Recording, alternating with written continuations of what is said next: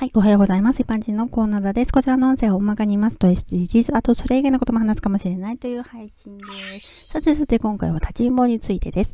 前回に続き私が立ちんぼに間違えられた話をします。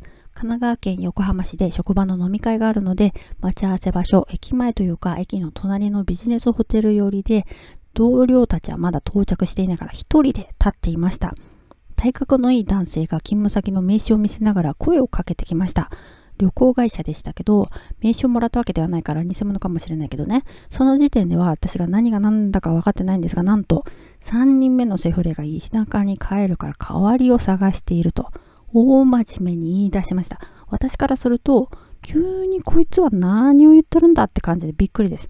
断ってもこういう人って全然こちらの話を聞かないで話し続けるんですよね。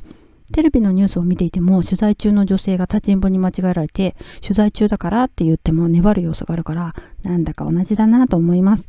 私の場合断ってるのに立川月何万って値段を言われました。こちらからするとキモいしムカつきますよ。まあそういうことでしか女性と関われない。出会いから何から何までですね。哀れな人生なんだと思いますけど同情はしませんよ。以上キモかった話でした。ではでは今回はこの辺で次回もお楽しみに。また聞いてくださいね。ではまた。